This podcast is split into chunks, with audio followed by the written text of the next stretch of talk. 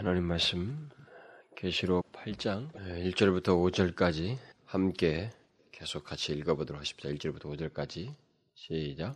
일곱인을 떼실 때 하늘이 반시 동안쯤 고요하더니 내가 보매 하나님 앞에 시위한 일곱 천사가 있어 일곱 나팔을 받았더라. 또 다른 천사가 와서 제단 곁에 서서 큰 향로를 가지고 많은 향을 받았으니 이는 모든 성도의 기도들과 합하여 보좌 앞 금단에 드리고자 함이라. 향연이 성도의 기도와 함께 천사의 손으로부터 하나님 앞으로 올라가는지라. 천사가 향로를 가지고 단 위에 불을 담아다가 땅의 소듬에 뇌성과 음성과 번개와 지진이 나더라. 그러니까 지난 두 시간 동안에 그 여섯 번째 그 인봉이 떼어지고 나서 그 잠깐 중간에 삽입된 내용이었죠. 그 심판이 세상에 행해질 때 그렇게 여섯 인봉이 떼어지면서 그 세상에 어떤 재앙과 심판이 내려지게 되는데 바로 그때에 그럼 그리스도인들은 어떻게 되는 것인가 하고 하는 이런 의문스러운 것에 대해서 답이 되는 어떤 삽입 부분을 우리가 그 칠 장을 통해서 살펴보았습니다. 그 내용은 하나님께서 그 구원하실 자를 그 십사만 사천 명이라고 하는 선택된 숫자를 통해서 선택된 수의 충만수로서 그 십사만 사천 명이라는 상징적인 숫자를 통해서 그 십사만 사천 명 하나님의 백성들을 인치심으로써 그들을 완전히 보호하고 구원하실 것이라고 하는 그런 내용이었습니다.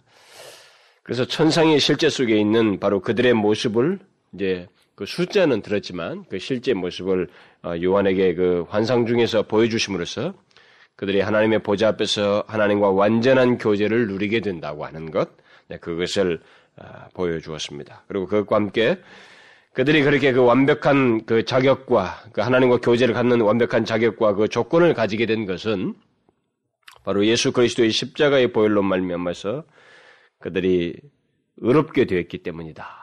그게 그렇게 중요한 조건이다. 그것이 완벽한 조건을 말하는 것이다.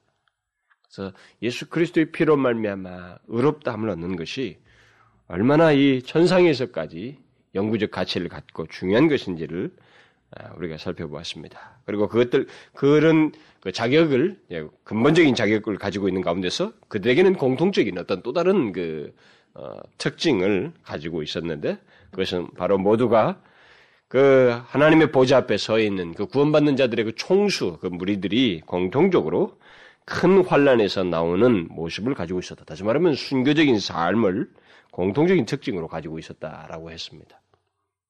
이것은 굉장히 중요한 것입니다. 그러니까 예수는 그냥 믿는 것이 아니라고 하는 것을 이 최종적인 구원받는 자들의 그 총수, 그 무리 속에서 무리를 보여주시면서 우리에게 말을 해주고 있는 것입니다. 그냥 로마 가톨릭이라든가 이 서구에서 그 교회에다 적을 두고 자기는 기독교인이다 이렇게 생각을 하고 교회를 다니고 뭐 유아세를 받고 세를 받는 것으로 적을 두고 다니는 것. 오늘날 우리 한국교회 같은 경우는 어? 나도 하나님을 믿는다, 나는 예수를 믿는다 이렇게 말을 한다고 말을 하면서 자기 나름대로 그냥 평범하게 그냥 얽매이지 않고 신앙생활을 하고 싶다 이렇게 하면서 신앙생활을 하거나. 뭐 선데이 크리스천들이죠. 어, 겨우 뭐 예배 한번 참여하면서도 하나님을 향해서 진실로 그 고난에 예수 그리스도를 믿는 것으로 인한 고난, 큰 환난부터 나오는 어떤 그런 특징적인 순교적인 삶을 가지고 있지 않은 이런 사람들은 사실상 의문스럽다 이 말입니다. 이 무리에 여기서 보이는 이 무리들이 가지고 있는 이 공통적인 모습을 보게 될 때 천상에 합류 천상에 합류될 사람들의 그 모습을 가지고 있지 않다는 것인데. 그것은 굉장히 의문스러운 것이다. 그래서 이 세상에 우리가 있는 그리스도인들은 예외가 없이 그런 특징을 가지고 있어야 되는 것입니다. 그러니까 그 사람이 정말 의롭다함을 얻은 자이면 그, 그로 말미암아서 그에게는 결국 순교적인 이런 삶을 가지고 있다는 것이죠. 바로 그들이 이 세상에서도 갖는 특징이고 그것이 천상에 모인 그 무리들, 그 실체들 미리 보여줬잖아요. 바로 거기에 들어와 있다라고 하는 그 들어온 자들의 그 공통적인 모습을 통해서 미리 우리에게 말을 해주고 있는 것입니다. 그리고 더 나아가서는 그 천상에서 누리게 되는 어떤 복을 덧붙여서 말을 해주었죠. 그 이 세상에서 그 재앙이 내려지고 심판 행해지만 그 고난 가운데 하나님의 백성들에 대해서 하나님께서 장차 위로할 것이 무엇인지, 그들이 어떤 부족과 결핍과 불만족과 상함이 더 이상 없는 것은 물론이고 생명의 풍성함과 넘치는 하나님의 위로가 있을 것이라고 하는 것을 이 삽입된 내용을 통해서 밝혀주었다라는 것입니다. 자, 이제 우리는 그 내용에 이어서 그 삽입된 내용 이후에 바로 그 이전까지 말했던 그 내용의 그 여섯, 일곱 인봉 중에서 여섯 인봉이 떼어지고 남겨진 그 마지막 인봉, 일, 마지막 인봉, 일곱 번째 인봉이 이제 오늘 본문에서 이제 개봉되고 있는 것을 보여지게 됩니다. 그 일곱 번째 인봉이 떼어지게, 떼어지게 되는데, 이 일곱 번째, 그, 그리고 마지막인 이 인이 떼어질 때, 어, 있게 되는 내용은 조금 앞에, 대, 앞에서 우리가 그 인봉이 떼어질 때 나타났던 그 분위기하고는 음, 그 인들과는 그 분위기가 조금 사뭇 다르죠. 어, 재앙과 심판에 관한 내용이 아니라 주로 성도들의 기도와 관련된 내용이 나오고 있습니다. 그러나 똑같아요. 그럼에도 불구하고 여기에도 어떤 재앙, 심판의 어떤 내용을 다분히 담고 있습니다. 그러나 주된 내용이 성도들의 어떤 기도와 관련되어 있다고 하는 것을 이 일곱 인봉에서 우리가 보게 됩니다. 아, 이건 좀 의아스러운 것입니다. 우리는 이 재앙 심판 시리즈의 그 인봉인데, 그 인봉이 지금 일곱 인봉이 떼어지는 장면인데, 이 마지막 인봉이면은, 마지막 인봉이 뗄 때는 뭔가 이 결정적인 것이 딱 있어야 될 것 같다라고 하는 것이 우리들의 예상이고 기대인데, 그렇지가 않습니다.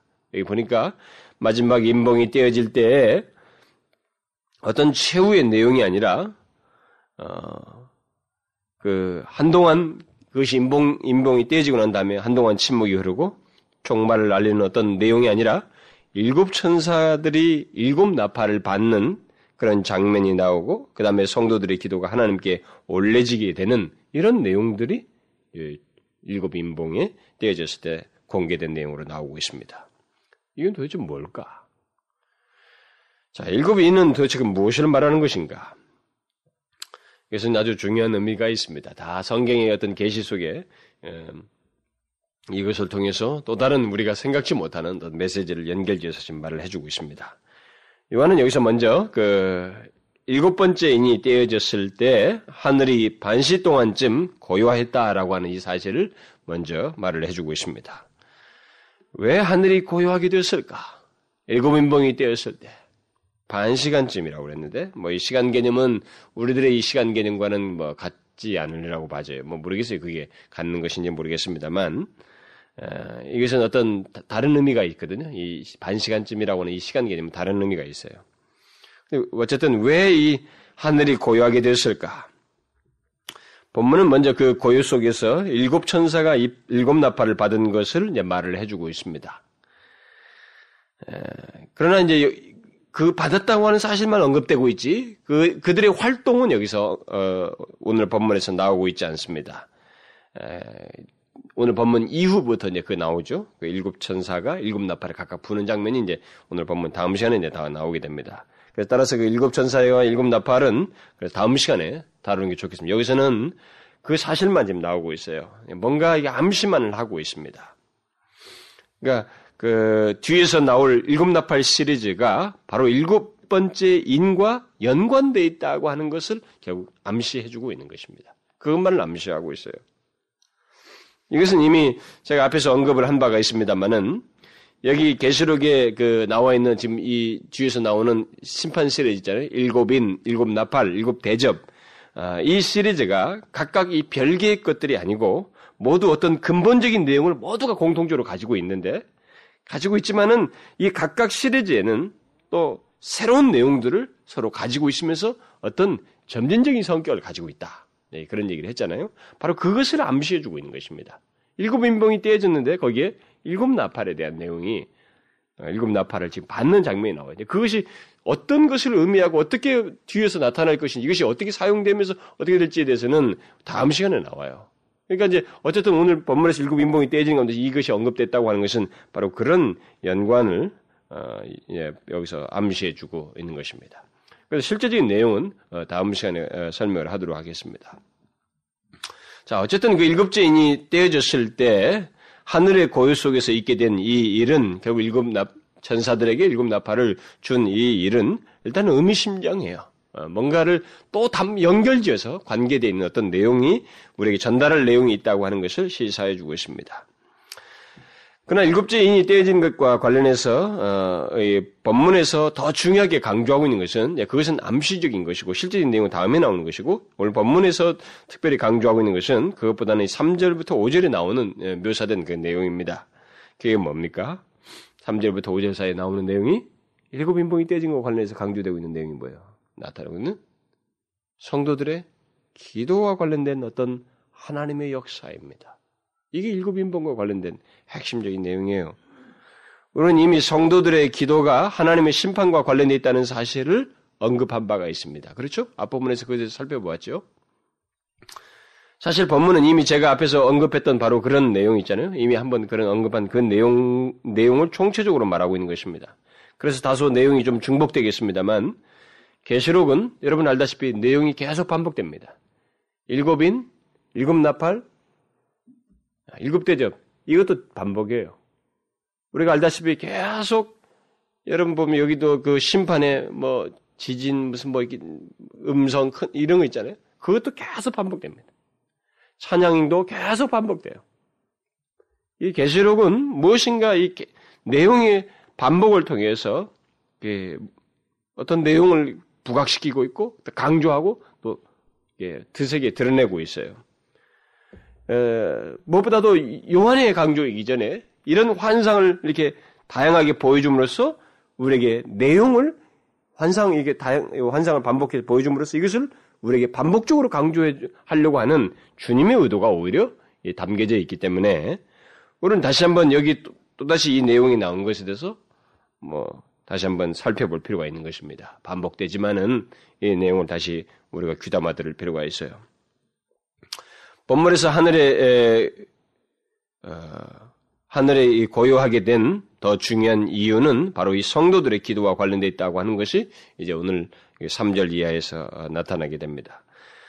우리는 앞에 그 칠 장에서 하나님의 종들이 인을 받기까지 재앙과 심판행위가, 심판행위가 연결되, 아, 연기되는 것을 우리가 보았습니다. 이렇게 스톱시키죠. 네, 세 방, 네 방향의 바람을 막는 그 환상 그림을 통해서 스톱시킨다고요. 그러니까 뭔가 심판 행위가 연기되는 장면을 보여준 적이 있습니다. 바로 그와 같은 비슷한 일이 여기서 지금 나타나고 있는 거죠.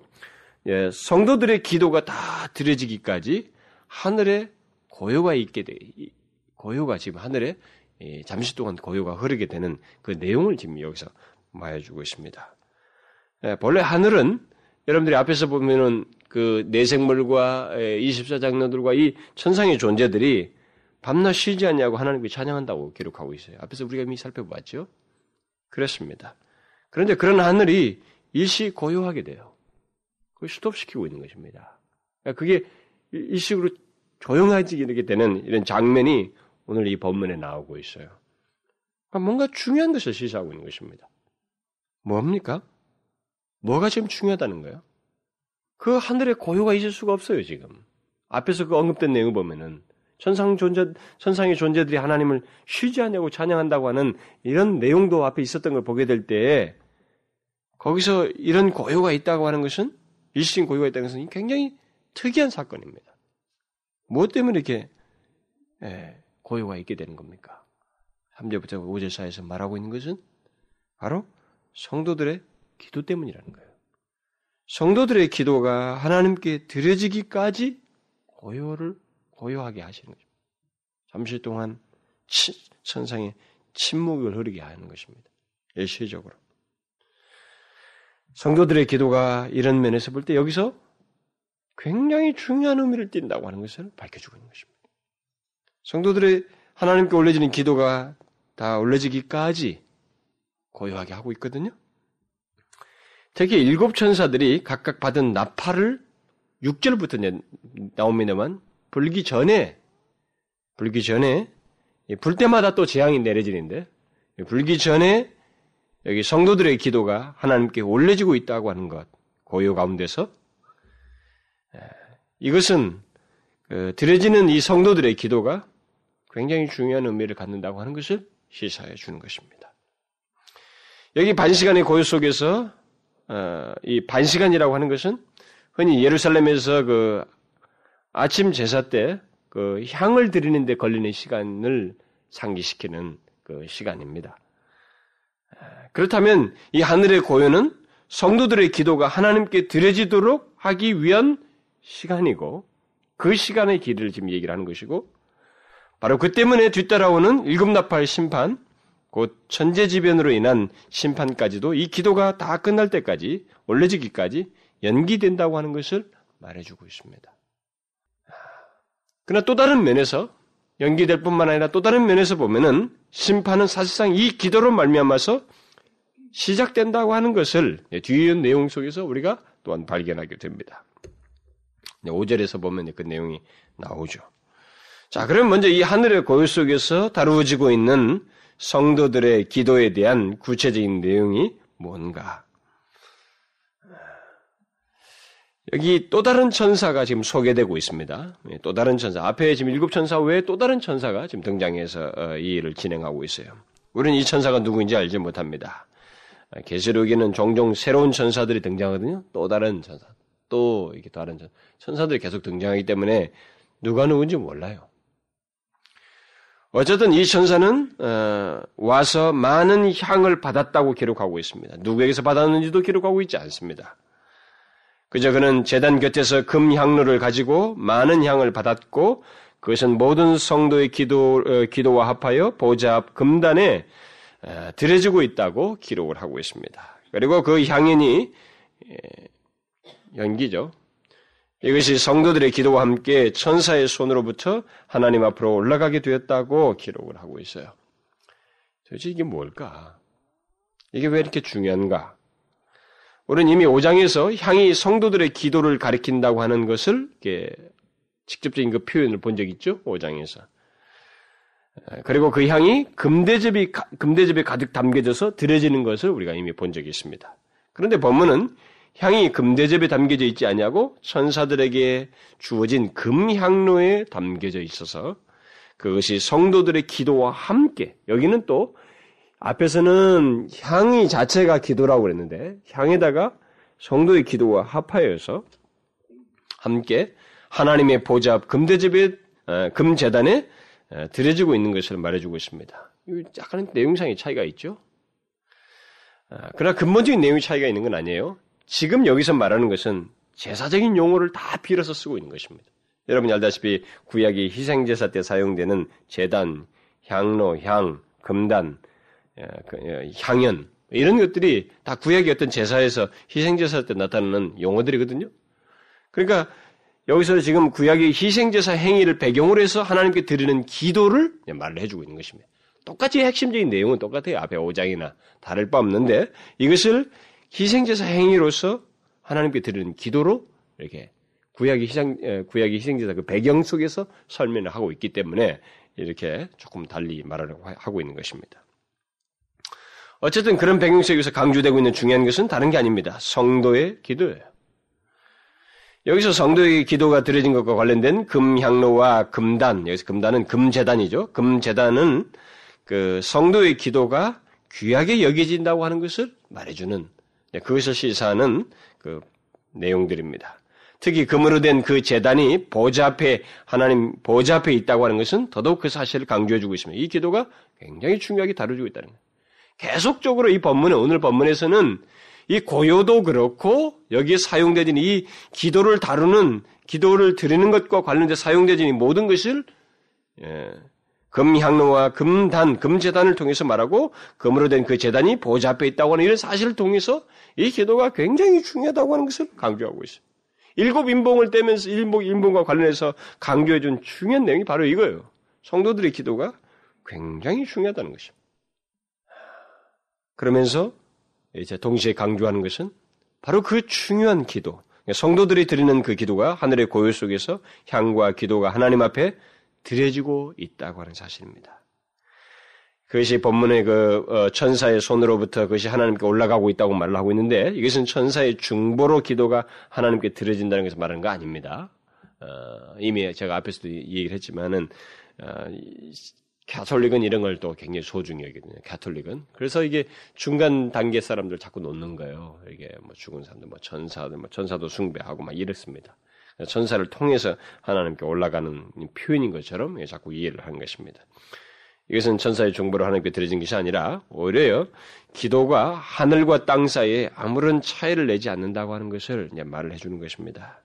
다시 말해서 성도의 기도는 어떤 머뭇거림이나 우여곡절 과정 같은 것이 없이 천상에서 다뤄지는 아주 중대한 내용이라고 하는 것을 시사할 뿐입니다.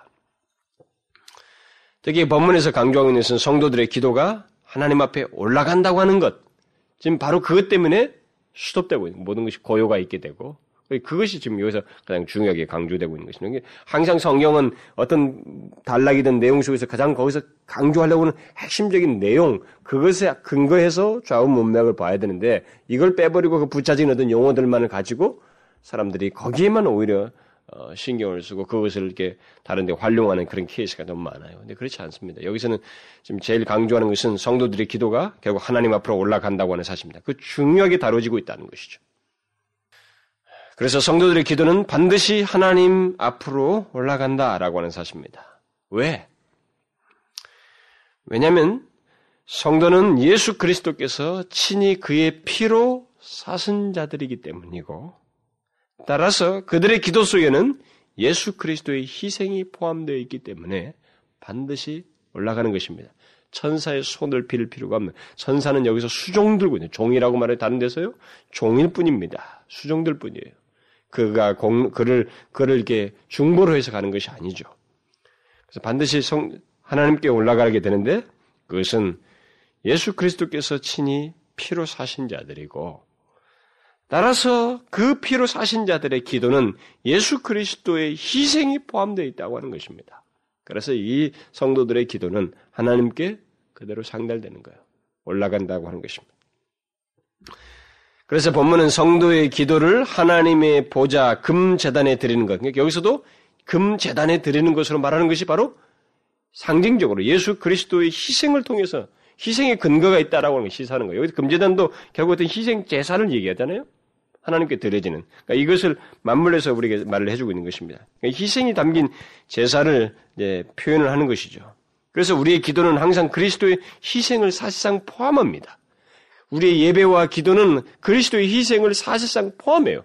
그런 내용을 담지 않고는 우리의 예배가 온전해질 수가 없고 하나님 앞에 제대로 들려질 수가 없어요. 그래서 제가 언젠가 예배 시리즈 할 때 그 얘기를 다뤘던 것입니다. 예수 그리스도를 의지해서 예수 그리스도의 희생의 근거에서 우리가 예배를 드리는 것이다. 그래서 그렇기 때문에 예배가 드려져요. 구약 같아서는 있을 수 없는 일입니다. 그래서 하나님의 백성, 그리스도인들이, 성도들이 하나님 앞에 드리는 예배, 이 기도, 주 앞에 하나님께 직접 나아가는 이것이 가능하게 된 데는 이미 거기에 그리스도의 희생이 포함되어 있기 때문이에요. 모든 제한, 어떤 것도 걸림돌이 없게 되는 예수 그리스도의 희생을 내포하고 있기 때문에 하나님께 들려지는 것입니다. 그러므로 우리가 기도할 때 예수 그리스도의 이름으로 기도하잖아요. 예수 그리스도의 이름으로 드리는 그 기도는 우리의 기도가 예수 그리스도의 희생에 근거한다는 말이기도 하면서 동시에 예수 그리스도의 희생을 포함한다는 의미예요. 예수 그리스도의 희생을 포함하는 것입니다. 그렇기 때문에 성도의 기도가 하나님 앞에 올라가고 반드시 올라가는 거예요. 그리고 그것이 얼마나 중요한 가치를 갖는지를 오늘 일곱 민봉이 떼어지면서 소개해주고 있는 것입니다. 자, 그러면 이 성도들의 기도가 하늘의 고요 속에서 하나님께 올려질 만큼, 반드시 이렇게 올려질 만큼, 그리고 이 고요 속에서 다뤄질 만큼 그 중대한 의미가 있다고 할 때 그게 뭘까? 중대한 의미는 어떤 중대한 의미를 갖는다는 것인가? 이미 오 장에서 한번 언급한 바 있습니다만 그것은 성도의 기도가 하나님의 심판을 초래하기 때문에 그렇습니다. 성도의 기도가 하나님의 심판을 초래한다는 의미에서 중요한 의미를 갖고 있어요. 넓게 말하면은 하나님의 구원 사역과 밀접하게 관련되어 있습니다. 세계 구원의 역사, 이 종말과 이 심판 그리고 구원의 이 하나님께서 이루시고자 하는 구원 사역, 구속 사역의 이 모든 내용과 이 성도의 기도는 맞물려 있어요. 그런 중대한 의미를 가지고 있습니다. 그래서 여기 일곱 번째 인이 떼어지는 때는 역사가 정점을 향하고 있다는 것을 시사하고 있습니다. 그런데 그 인이 떼어질 때에 나타난 내용이 바로 성도의 기도라고 하는 것은 바로 성도들의 기도가 구속의 역사와 밀접하게 관련되어 있고 그것이 하나님의 심판을 초래한다는 것을 강력하게 시사하는 것입니다. 여러분들은 이것이 의미상으로만 이해하면 안 됩니다. 지금 이 환상을 통해서 그렇게 실제로 다뤄진다고 하는 것을 피부적으로 느끼도록 보여주고 있는 거예요. 그다음에 이것을 단순히 개념상으로, 의미상으로만 여러분들이 이렇게 받아들이고 어, 그런 지식으로 이렇게 어, 그렇구나 이렇게 하면 안 돼요. 이게 아주 실제적이라고 하는 것을 환상 속에서 보여주고 그것도 마지막 일곱 인봉이 떼어지는 자리에서 얘기를 해주고 있는 것입니다. 다시 말해서 일곱 인이 떼어졌을 때 곧 역사의 정점에서 성도들의 기도가 드려지도록 하늘이 침묵하고 있는 것은 하나님의 심판이 성도들의 기도에 대한 응답으로 있게 된다고 하는 것을 우리에게 말해주고 있는 것입니다. 그래서 여기서 우리가 일단 하나님은 고난받는 성도들의 기도를 하나도 놓치지 않고 들으신다고 하는 것을 시사해주고 있습니다. 그래서 우리가 알아야 돼요. 그리고 그것은 심판과 맞물려서 하나님, 하나님의 손에서 다루어진다고 하는 사실을 기억해야 됩니다. 이것을 고난 가운데 있는 일 세기 성도들에게 말해주는 거 있는 거예요. 고난 가운데 있는 이 세대의 모든 그리스도인들에게 말해주고 있는 것입니다. 우리는 실제로 이 장면을 이제 본문 오 절에서 보게 된 것입니다. 오 절에서 기도와 함께 하나님의 보호자로 올려 보내졌던 향이 담긴 향로가 이번에는 심판을 위해서 사용되고 있는 것을 보게 됩니다. 앞에서는 그 향로가 기도와 함께 하나님 보호자에 올려진 데 사용된 향로입니다. 이제 오 절에서는 이 향로를 심판을 위해서 사용하고 있어요. 천사가 그 향로에 제단에 불을 담아 땅에 쏟아 부었더니 그 결과 뇌성과 음성과 번개와 지진과 같은 종말적인 심판 현상이 일어났다고 하는 것을 말을 해주고 있습니다. 이것은 여러분 한번 생각해 보십시오. 어찌하여서 이런 놀라운 일이 일어나고 있습니까? 이건 엄청난 놀라운 일이 지금 일어나고 있는 것입니다. 이미 육 장에서 순교자들이 하나님께 제단 아래서 말했잖아요. 거룩하고 참되신 대주제여 땅에 거하는 자들을 심판하여 우리 피를 신원하여 주지 아니하시기를 어느 때까지 하시려나이까 라고 이렇게 하나님께 구했습니다. 기도했어요. 그러자 하나님은 그들에게 잠시 동안 안식하고 있으라고 하시면서 순교자들의 피가 차기까지, 아니, 수가 차기까지 그리 하라고 잠시 동안 쉬고 있으라고 했습니다. 오늘 본문에 나오는 성도의 기도는 바로 그런 앞에서 보였던 순교자의 기도에 같은 맥락이에요. 하나님은 성, 이 성도들의 기도를 인하여서 무엇인가를 행하시려고 하고 계신다는 것입니다. 성도들의 기도를 인하여서 하나님은 구체적인 어떤 구원의 계획도 시, 실행하시고 이 세상의 악을 멸하시는데도 그것을, 그것과 맞물려서 사용하신다는 것입니다. 우리는 이것을 구약에서부터 보게 됩니다. 이 계시록에서만 나타나는 현상이 아니에요. 이건 구약에서부터 우리가 이런 일종의 구조죠. 이런, 이런 내용의 어떤 틀을 우리가 발견할 수 있게 됩니다. 대표적인 것으로 그 이사야서 여기 나와 있는데, 에, 좀 길어요. 길기 때문에 좀 시간이 가더라도 한 군데 예를 한번 보는 게 좋을 것 같은데, 여러분이 좀 이사야를 한번 보십시오. 이사야 그 육십삼 장을 한번 보십시다. 우리가 그 잘 알고 익숙한 구절이기도 한데 한번 제가 말씀을 전한 적도 있기 때문에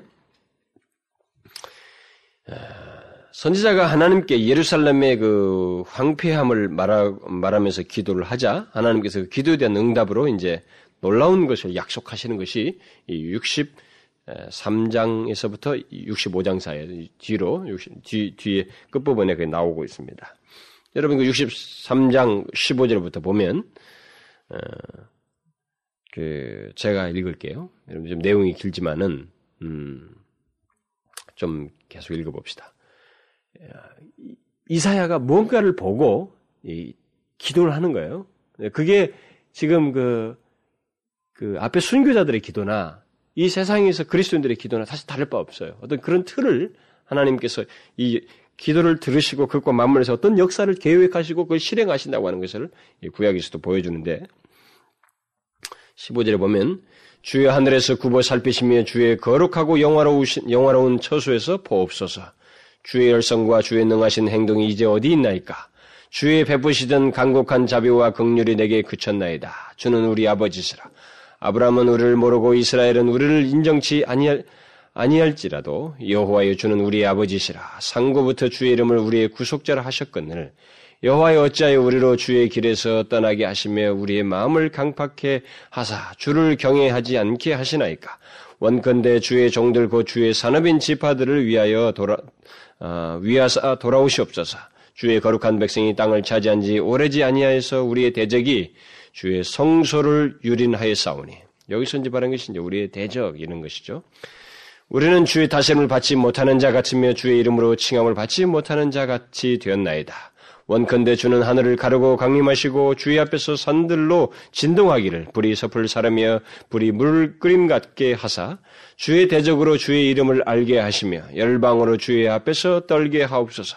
주께서 강림하사 우리의 생각밖에 두려운 일을 행하시던 그때에 산들이 주의 앞에서 진동하여 싸우니 주 외에는 자기를 악망하는 자를 위하여 이런 일을 행한, 행한 신을 예로부터 들은 자도 없고 귀로 깨달은 자도 없고 눈으로 본 자도 없었나이다. 주께서 기쁘게 의를 행하는 자와 주의 길에서 주를 기억하는 자를 선대하시기를 우리가 범죄함으로 주께서 진노하셨사오며 이 현상이 오, 이미 오래 싸우니 우리가 어찌 구원을 얻을 수 있으리까? 대제 우리는 다 부정한 자 같아서 우리의 은은 다 더러운 옷 같으며 우리는 다 수, 어, 쇠폐함, 쇠폐함이 잎사귀 같으므로 우리의 죄악이 바람같이 우리를 몰아가나이다. 주의 이름을 부르는 자가 없으며 스스로 분발하여 주를 붙잡는 자가 없사오니 이는 주께서 우리에게 얼굴을 숨기시며 우리의 죄악을 인하여 우리로 소멸되게 하셨음이니이다. 그러나 여호와여 주는 우리 아버지시니다. 우리는 진흙이요 주는 토기장이시니 우리는 다 주의 손으로 지으신 것이라. 여호와여 과히 분노하지 마옵시며 죄악을 영영히 기억하지 마옵소서. 구하오니 보시옵소서. 보시옵소서. 우리는 다 주의 백성입니다. 주의 거룩한 성읍들이 광야가 되었으며 시온이 광야가 되었으며 예루살렘이 황폐하였나이다. 우리 열조가 주를 찬송하던 우리의 거룩하고 아름다운 전이 불에 탔으며 우리의 즐거워하던 곳이 다 황무하였나이다. 여호와의 일이 이리하거늘 주께서 오히려 스스로 억제하시리이까? 주께서 오히려 잠잠하시고 우리로 심한 괴로움을 받게 하시리까? 자, 어떤 그 이 이사야가 자기가 지금 겪는 그 보는 그 현실을 인해서 예루살렘의 황폐함을 보면서 이것을 가지고 하나님 앞에 기도를 하죠. 이것에 대해서 하나님께서 이제 말씀하시는 것이 오십, 육십오 장에서 나오는 것이 뭐냐면 먼저 말을 하는 내용은 어, 자신을 거역한 자들에 대한 경고와 보응에 대한 내용을 얘기해요. 그 이것에 대한 이사야의 이런 기도에 대해서 맞물린 답을 하시는 것입니다. 이 기도를 들으시고 그 기도와 맞물려서 하나님께서 행하시려고 하는 것이 무엇인지를 뒤에서 말을 해주는데 먼저 말을 하는 것이 뭐냐면 육십오 장 일 절부터 이게 전반부에서 말한 것은 뭐냐면 자신을 거역하는 자들에 대한 경고와 보응이에요. 일종의 심판입니다. 그것을 이게 하나님의 역사가 맞물려 있다는 거예요. 기도와 관련해서. 그렇죠? 그것과 함께 동시에 예, 뒤에 보게 되면 신실한 하나님의 백성들에 대해서는 놀라운 구원이 있을 것이라고 하는 약속, 그리고 그것이 실행될 것이라고 하는 이 기도와 맞물려서 그런 것을 말씀해 주시고 있어요. 그래서 여러분 그것이 이제 십칠 절에 나오는데 아, 먼저 그, 조금 그 이해를 돕기 위해서 그 십삼 절부터 잠깐만 보십시다. 육십오 장 십삼 절. 이러므로 주 여호와가 말하노라. 보라 나의 종들은 먹을 것이로되 너희는 줄일 것이니라. 보라 나의 종들은 마실 것이로되 너희는 가랄 것이니라. 보라 나의 종들은 기뻐할 것이로되 너희는 수치를 당할 것이니라. 보라 나의 종들은 마음이 즐거움으로 노래할 것이로되 너희는 마음이 슬픔으로 울며 심령이 상함으로 통곡할 것이며 또 너희의 끼친 이름은 나의 택한 자의 저주거리가 될 것이니라. 주 여호와 내가 너를 죽이고 내 종들은 다른 이름으로 칭하리라. 이러므로 땅에서 자기를 위하여 복을 구하는 자는 진리 하나님을 향하여 복을 구할 것이요 땅에서 맹세하는 자는 진리 하나님으로 맹세하리니 이는 이전 환란이 잊혀졌고 내 눈앞에서 숨겨졌음이니라. 이런, 이것은 이제 대조를 통해서 말을 하고 있죠. 근데 앞에서 말한 것은 이제 그 멸망에 대한 내용들이에요. 그럼 배역한 자들에 대해서 거역한 자들. 근데 거기에 대해서 신실한 하나님 백성들에 대한 약속, 그들의 그 이사야 앞에 기도에 대해서 하나님의 응답이 나옵니다. 실행할 내용이 그 십칠 절에 보게 되면, 보라 내가 새 하늘과 새 땅을 창조하나니 이전 것은 기억되거나 마음에 생각나지 아니할 것이라. 너희는 나의 창조하는 것을 인하여 영원히 기, 기뻐하며 즐거워할지니라. 보라 내가 예루살렘으로 즐거움을 창조하며 그 백성으로 기쁨을 삼고 내가 예루살렘을 즐거워하며 나의 백성을 기뻐하리니 우는 소리와 부르짖는 소리가 그 가운데서 다시는 들리지 아니할 것이며, 이십오 절을 보십시오. 이리와 어린 양이 함께 먹을 것이며 사자가 소처럼 집을 먹을 것이며 뱀은 흙으로 식물을 삼을 것이니 나의 성산에서는 해함도 없겠고 상함도 없으리라. 여호와의 말이니라. 뭐예요? 이게 지금 같은 구조가 나타나고 있는 것입니다. 하나님은 성도들의 기도를 인하여서 무엇인가를 행하셔요. 그 행하시는 가운데서 심판과 구원이라고도 행하신다. 하나님의 신실한 백성들은 그 기도를 인하여서 그들을 향해서 그들을 구원하시는 일을 맞물려서 행하시고, 동시에 하나님을 거역한 자들에 대해서는 그 기도를 인하여서 징벌하신다고 심판하시는 일을 행하시는 것입니다. 이게 선지서에 종종 나오는 장면이에요. 하나님은 이렇게 구약에서부터 하나님에 대한 믿음으로 고통받는 성도들의 기도를 어, 기도에 대한 응답으로서 그의 놀라운 뜻을 나타내시고 그가 시행할 구원 사역을 이렇게 말씀해 오셨어요.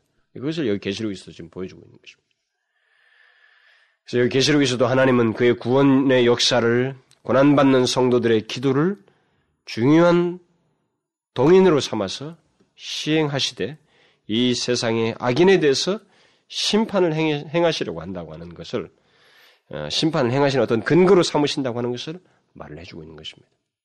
동시에 그것을 통해서 하나님 백성들의 구원의 견고함을 드러내실 것이라고 하는 것을 또한 동시에 약속으로 말씀하셔요.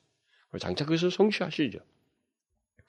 따라서 우리가 본문을 통해서 다시 기억해, 기억할 것이 있다면 그것은 하나님께서 모든 성도들의 기도를 들으시고 그 기도를 근거로 해서 이 세상을 심판하신다는, 하나님의 놀라운 역사를 행하신다는 것입니다. 그 놀라운 역사 속에 바로 이 심판인데 그 심판을 행하신다고 하는 사실입니다. 예수 그리스도를 인하여서 고난받는 우리 그리스도인들의 기도에 대해서 하나님은 오늘 이 일곱 인본과 더불어서 말해준 것처럼 굉장히 중요하게 그것을 여기시고 그것을 굉장히 중요한 용도로 사용하신다는 것입니다. 이것이 일곱 인본과 관련해서 나오고 공개되고 있어요. 의아스럽습니다. 뭔가 의아스러워. 어떻게 해서 더 결정적인 뭔가 심판이 있어야 될 것 같은데, 이게 점진적인 일곱 인봉에 지금 흘러가는. 근데 놀랍게도 그 마지막 인봉에서 강조하고 있는 것은 성도들의 기도에 대한 하나님의 다루심이에요. 근데 그러면 뭔가 우리 의문에 조금 생기지만 이 의문에 답해주는 것이 사실상 담, 감춰져 있어요. 담겨져 있는 것입니다. 에, 이것은 이런 구조라고 볼 수 있습니다. 구약에서도 구조지만 예수 그리스도의 십자가에서 나타난 심판의 구조라고도 볼 수 있어요. 예수 그리스도의 그 십자가에서 나타난 이 시, 심판, 예수 그리스도의 하나님께서 그 심판을 통해서 죄에 대한 심판이 얼마나 무서울 것인지를 통렬하게 보여주잖아요. 네, 그렇죠? 그 예수 그리스도가 고난받, 그, 가슴에서 저들을 위해서 기도하고 저들을 위해서 그, 어, 기도하시면서 무죄의 그, 어, 자기가 이렇게 죽임을 당하시는 그 상황에 대해서, 그러나 이것을 거역하는 그 죄에, 대, 죄에 대해서, 과연 그 그가 받은 이 심판이 어떤 성질일 것인지, 근데 그들이 결국 받을 심판이죠. 그것이 어떤 것인지를 이중적으로 이렇게 시세했던 것처럼, 이것도 성도들의 기도를 이렇게 조용히 다룸으로써, 결국 이 성, 이 성, 기도와 맞물려서 나타난 심판이 얼마나 통렬할 것인가, 그리고 그것이 얼마나 완벽할 것인가 라고 하는 것을 여기서 밝혀주고 있는 것입니다. 그래서 결국은 내용상으로는 사실 부드럽습니다. 성도들의 기도가 다뤄지고 있다는 면에서. 그러나 이것은 재앙을 일으키는, 심판을 불러일으키는 기도라고 하는 거예요. 그것에 동인이 되는 기도라고 하는 것을 우리에게 말해주고 있습니다. 그래서 굉장히 무서운 것이죠, 사실상은. 그래서 이 성도들의 기도로 인해서 일어난 결과가 굉장히 엄청난 것, 엄청나다고 하는 것을 암시를 잠깐 하죠, 이 오 절에서. 그래서 향기 담은 불이 성도들의 기도가 올라갔던 바로 그 제단에서 담아온 것인데, 바로 그것이 성도들의 기도가 하나님의 심판에서 중대한 역할을 한다는 것을 시사하는데, 바로 그것이 땅에 부어졌을 때 어떤 종말적인 심판 현상이 나타나고 한다는 것을 간단하게 이게 말을 해주고 있습니다. 자, 이런 사실은 왜 이런 사실들을 결국 우리에게 일 세기 성도들에게 지금 먼저 요한에게 환상으로 보여주시면서 말씀해 주실까? 왜 이런 사실을 환상으로 보여주시면서 우리로 하여금 알게 하실까?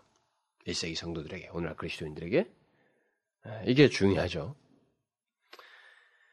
그것은 우리의 삶이 일종의 이 세상에서 영적 전투이기 때문에 그 영적 전투에서 종종 직면하게 되는 우리들이 겪는 어떤 그 암담함과 우리가 처한 그 현실의 답답함과 막막함으로 인해서 좌절하는 것 때문에 주께서 이것을 보여주시면서 너가 그 고난받으면서 절규하고 어찌하여 하나님 왜 대답을 하지 아니하십니까? 우리는 어찌하여 하나님 백성인데, 백성이라고 하는데 왜 이렇게 죽는 자와 같습니까? 어찌하여서 우리가 주의 백성이요 십자가의 보혈로 구원받았고 이 우주의 주인으로 우리를 세움받았다고 했는데 어찌하여 우리가 이와 같은 고난 가운데 있습니까? 라고 하는 이 절규가 어떻게 다뤄지는지 보여줌으로써 답답해하지 말라는 거예요. 너가 영적인 전투 속에서 직면하게 되는 일시적인 암담함과 답답함과 그 막막함으로 인해서, 그리고 네가 처한 현실의 그 막강함으로 인해서 좌절하지 말라는 거예요. 네가 그 절규하고 고난 가운데서 절규하는 그 기도가 봐라. 어떻게 다루지면 그것이 결국 무엇을 불러오는가 보라는 거예요. 이 세상에 심판을 불러온다는 거예요. 놀랍게도. 한 개인, 너를 괴롭힌 한 개인을 고통을 주는 문제가 아니라 이 세상, 이 심판에 대해 이 세상 전체를 뒤엎는 심판을 불러온다는 거예요. 그것을 지금 말해주고 있는 것입니다. 바로 그런 현실과 처지에서 하나님께 기도하는 것이 우리들의 입장에서는 일 세기 성도들이나 고난이 심했던 성도들에게서는 오늘도 동일한 그런 경험들을 할 수 있겠습니다만, 우리가 그런 막막한 현실과 처지 속에서 하나님께 기도하는 것이 별로 의미가 없어 보이고 응답도 하시지 않는 것 같고 듣지도 않으신 것 같고 계속 이렇게 계속 해 나가야 되는가? 정말 이렇게 예수 믿는 것이 바른 거야? 라고 하는 이 갈등은 무지하게 불러일으킨단 말이죠. 바로 그런 우리들의 경험에 대해서 답을 주는 거죠. 가이드를 해주는 거예요. 이 환상을 보여줌으로써 아니라는 거예요. 봐라 이거지. 너가 그렇게 드린 기도가 올려지기까지 하늘이 고요하게 하는 거예요. 하늘을 고요하게 하며 그것을 근거로 해서 심판한다고 하는 것을 보여주는 거죠. 엄청난 내용이죠? 일곱 번째 인봉은 엄청난 내용입니다. 그런 면에서. 그래서 우리들은 비록 우리가 고난 가운데서 있지만 그 고난 가운데서 드린 기도가 결코 하나님께 들려지지 않거나 헛되지 않다고 하는 것을 잊지 말아야 돼요. 성도들의 기도는 그 어떤 시간적인 간격도 공간적인 갭도 없이 즉시 하나님께로 올려질 뿐만 아니라 하나님께서 그걸 다 들으시고 그것을 중요한 근거로 삼아서 하나님의 일을 행하신다는 것입니다. 이 세상을 향한 하나님의 일을. 결국 성도들의 기도가 하나님의 심판에 중대한 역할을 하고 있다는 것이죠. 우리들의 기도가 제대로 다 주님, 주님께서 그것을 활용하는 근거로 삼으시고 다루시고 또 우리가 그렇게 기도하면서 믿고 의지하는 그 신앙이 헛되지 않다는 것을 하나님께서 증명하시는 도구로 쓰신다는 것입니다. 이런 사실을 우리가 생각하게 될 때 결국 성도들의 기도가 세계를 움직이는 힘이 된다는 거예요. 세계를 움직이는 힘이 된다는 것입니다. 그리고 이 세상이 그 어떤 세력보다도 성도들의 기도만큼 강한 것이 없다고 하는 것을 말해주고 있는 겁니다. 무슨 말인지 알겠어요? 이것은 굉장히 놀라운 사실입니다. 일 세기 성도들에게 막강한 존재는 로마 황제거든요. 누구도 손을 못 대요. 아무리 군사력을. 여러분 우리나라 사람들이 일제 그 막, 막 정말 그 중국을 뻘치면서 막 아시아를 점령할 때 어느 때 이 나라로부터 우리가 자유할 수 있을까? 막막하다고 생각했습니다. 우리나라 사람들이. 너무 막강하니까. 뭐 누가 어디서 우리끼리 무슨 무기를 제조해서 뭘 하겠어요? 무슨 뭘 하겠습니까? 어디서 군사를 일으키겠습니까? 도저히 일으킬 수가 없고. 일본은 못 이긴다고 생각한 거죠. 그런데 로마는요. 그거 훨씬 몇 배입니다. 로마는 그때 당대 세계를 제패했습니다. 이 구라파 전체 다 제패했습니다. 그리고 어디서 딱 뭐가 이르면 딱 로마가 만드는 도를 통해서 최고의 군사들이 가서 딱 진압해버렸습니다. 그 막강한 로마거든요. 누가 거기를 이기겠습니까? 근데 그 로마가 다른 부분에서 괜찮은데 이 예수 믿는 걸 가지고 괴롭히니까. 그러니까 그거 보니까 가장 막강한 적인 거예요. 그리스도인들에게. 어떻게 그걸 이길 수 있을까? 그것보다 강력한 존재는 없다고 생각했던 것입니다. 그런데 놀랍게도 이 일곱 명분이 떼지면서 우리에게 말해준 것은 앞에서는 하나님이 더 천상을 보여서 더 높은 보좌가 있다라고 보여줬더니만, 보여줬는데 이제 여기 와서는 너희들의 기도가 세계를 움직이는 힘이다. 너희들의 기도가 이 세상의 그 어떤 세력과 권자보다도 강하다라고 하는 것을 말해주고 있는 거예요. 놀랍죠? 이 세상에서 강한 것은 물리적인 힘이 아니라는 것입니다. 물리적인 게 아니라는 거예요. 사람이 아니라는 것입니다. 이 세상, 이 우주의 실체가 아니라면, 아니라는 것입니다. 막강한 군사력과 나라가 아니라는 거예요. 아무리 거센 힘과 권세라 해도 그것으로 성도들을 핍박하고 반대한다 할지라도 그것은 이 세상의 권세와 힘이라고 하는 것은 성도들이 바로 우리들의 기도보다 강할 수 없다는 것입니다. 왜? 왜 그렇습니까? 오늘 본문 오 절에서 보는 것처럼 성도들의 기도는 하나님의 불이 되어서 이 땅에 쏟아 부어지고 있기 때문에 그렇습니다. 오늘 본문은 우리에게 아주 놀라운 사실을 말해주고 있습니다. 두 가지를 말하고 있죠. 주되게. 하나는 그리스도께 대한 믿음으로 인해서 우리가 이 세상에서 고난을 받고 그 가운데서 하나님께 기도하는 것이 하나님께 어떻게 다루어지는가? 어떻게 올려지게 되는가? 하나님께. 하늘의 고요 속에서 그것이 하나님께 이 올려지는 이 모습을 통해서 성도들의 기도가 그만큼 귀하고 중대하다고 하는 것을 말을 해주면서 동시에 그 기도가 하늘에서 하늘에 하나님의 불이 되어서 이 땅에 쏟아진다고 하는 것입니다. 믿겨지지 않는 얘기를 하고 있는 거예요. 성도들의 기도가 하나님의 불이 되어서 이 땅에 쏟아진다고 하는 것을 말해주고 있습니다. 얼마나 놀랍습니까? 일 세기 성도들은 이 사실을 알아야만 했던 것입니다. 이 완성을 통해서 그걸 말해주는 거예요. 너희들이 보는 막강한 것보다도 더 강한 것이 너희들의 기도이다. 너희들의 기도가 하늘에서 하나님의 불로 변화되어서 이 땅에 쏟아질 것이다 라고 하는 것을 말해주고 있는 거예요. 그래서 여러분 이것은 이제 종말론적이고 전 우주의 심판과 관련된 이런 내용입니다만 이것의 소규모로서 여러분들이 시편 기자의 다윗을 보면 다윗이 이것을 참 잘, 잘 아는 사람이에요. 그래서 악인, 자기를 괴롭히는 그 많은 대적들을 가지고 계속 하나님 앞에 기도해요. 여러분 시편이 다 기도입니다. 거기 보면 다 대적 얘기예요. 자기 그것을 다 하나님 앞에 고합니다. 그런데 여러분 다윗의 삶을 보십시오. 다윗이 다 끝장냈어요? 그 기도가 진짜 하늘에서 불이 돼가지고 떨어진 거 똑같은 현상이 생기는 거죠. 하나님이 다 줘. 사울 자기가 안 죽였습니다. 그렇게 득득 벌것 같던 사울을 자기가 안 죽였어요. 블레셋 싸움 나가서 죽은 것입니다. 자기를 괴롭혔던 압살롬 나무가지에 걸려서 죽었어요. 얼마나 기도가 무서운지 다윗은 그 경험한 사람이에요. 평생 동안 경험한 사람입니다. 성도들의 기도가 하나님께 이렇게 올라가잖아요. 이에 이 다시 밑으로 올 때는 시행될 때는 전혀 성격을 달리하는 것입니다. 공의로움과 정확함을 띠고 하나님의 능력을 배후에 깔고 어떤 일을 행하게 되는 것입니다. 오늘 본문에서는 종말론적인 성격에서 그 일을 보여주고 있어요. 성도들의 기도는 결코 가벼운 것이 아니라는 것입니다. 그것은 하나님의 불이 되어서 이 세상에 이 세상을 심판하는 동인이 된다는 것입니다. 이런 것을 볼 때 초대교회의 성도들을 그들이 겪었던 그 로마 황제가 휘둘렀던 그 힘보다 더 강한 것이 기도이구나라고 하는 것을 이 본문은 이 환상은 보여주, 말해주고 있는 것입니다. 우리는 이 사실을 알면서 이 세상, 이 세상, 이것을 알고 이 세상을 살아야 됩니다.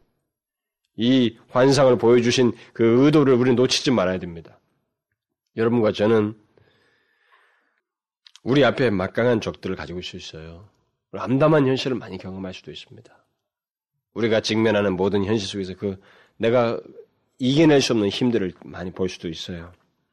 그러나 여러분, 우리를 대적하고 우리를 핍박하고 하는 이 모든 것 있잖아요. 그리스도인들을 뭐 이런 것들에 대해서 어, 그게 현실적으로는 더 강해 보이고 나를 압도하는 것 같지만 그러나 우리가 하나님께 드린 기도보다 더 강할 수 없어요. 무슨 말인지 알겠습니까? 성도들의 기도보다 강할 수가 없습니다. 그래서 오늘날 이 시대에도 성도들이 자기 자신들이 직면하는 예수를 믿는 것으로 인해서 받는 고난, 어려움, 그것으로 인해서 하나님 앞에 기도하는 거 있잖아요. 이게 절실하게 있어야 되는 것입니다. 오늘날 예수 믿는 사람들이 이게 없어져 가잖아요. 이게 안 좋은 거예요. 굉장히 안 좋은 겁니다. 그러니까 여러 가지 의미가 있겠죠.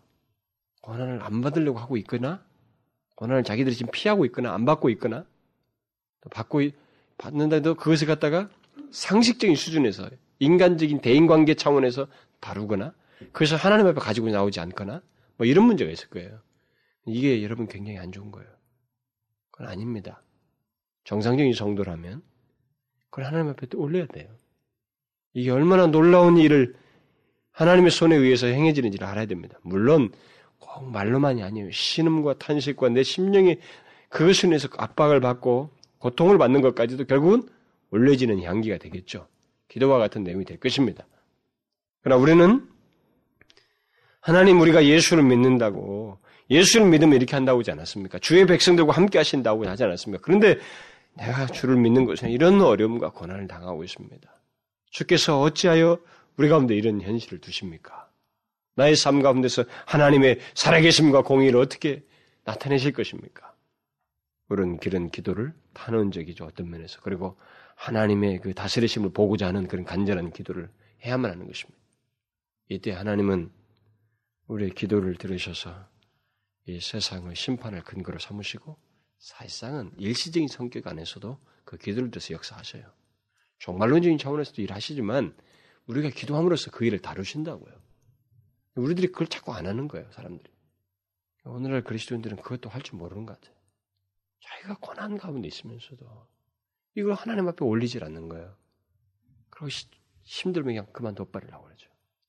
에이, 교회 안 나가고 예수 안 믿고 말고 그리고 그런, 그런 일을 피해버리고 말라고 하죠. 그러면 안 되는 것입니다. 그것은 하나님의 백성의 모습이 아니에요. 정상적인 모습이 아닌 것입니다.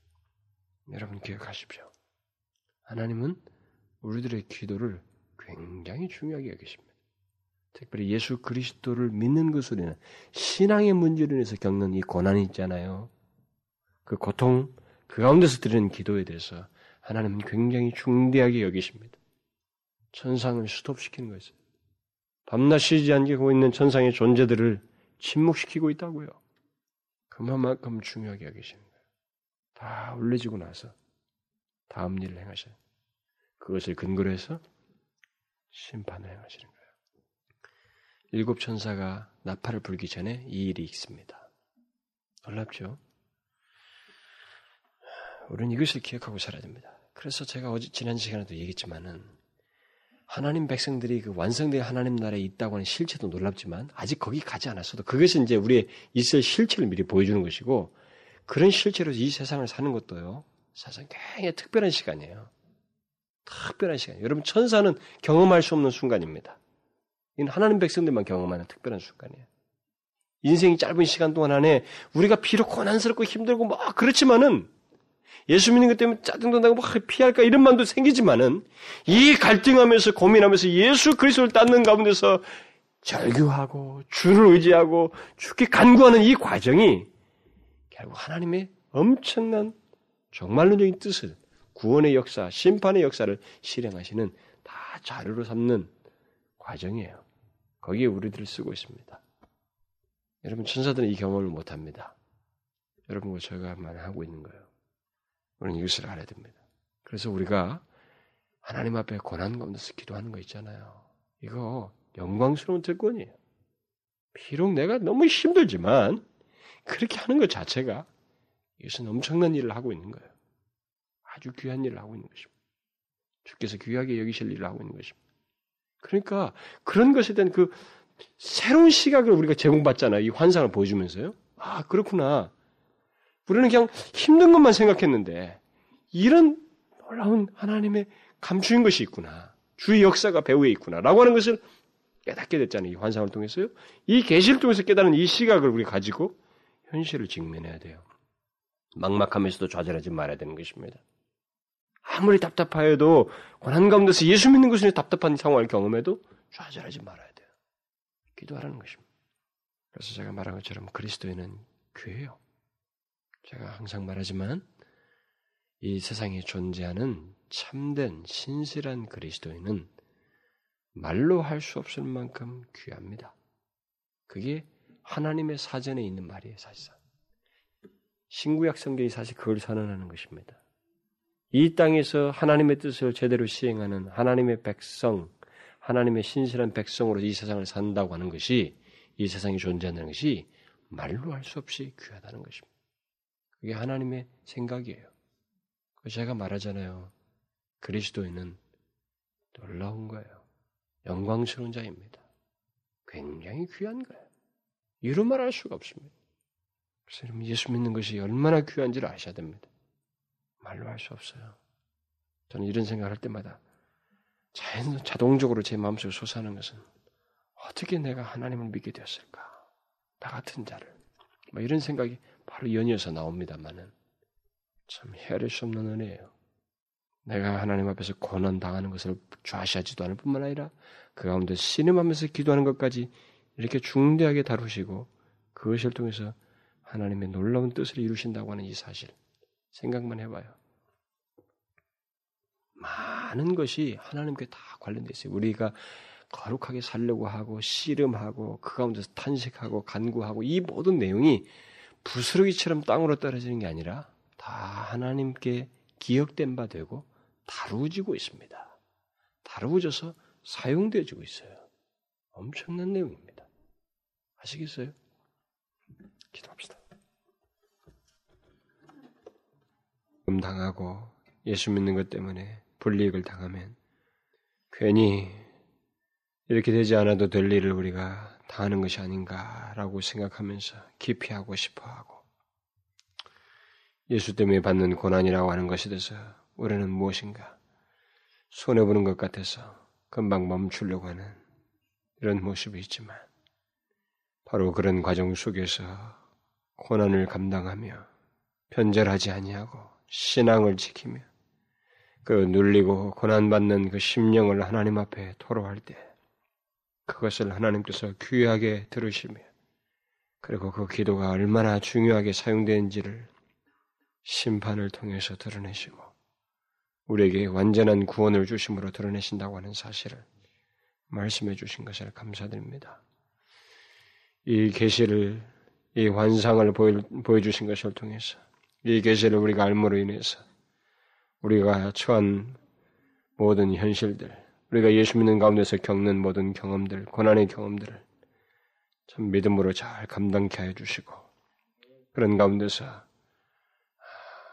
정말 특권으로 주신 이 그리스도인으로서의 삶을 잘 살아가는 저희들이 되게 해 주옵소서. 기꺼이 기도하며 고난 가운데서 기도하며 이것을 귀하게 여기시는 하나님을 기억하며 기도하며 나아가는 저희들 되게 해 주옵소서.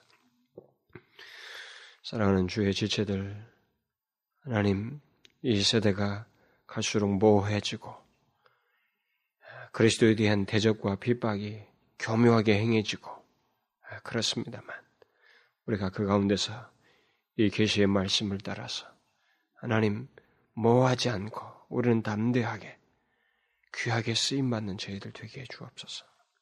하나님께 기도함으로써 말입니다. 모든 말씀 예수 그리스도의 이름으로 기도하옵나이다. 아멘.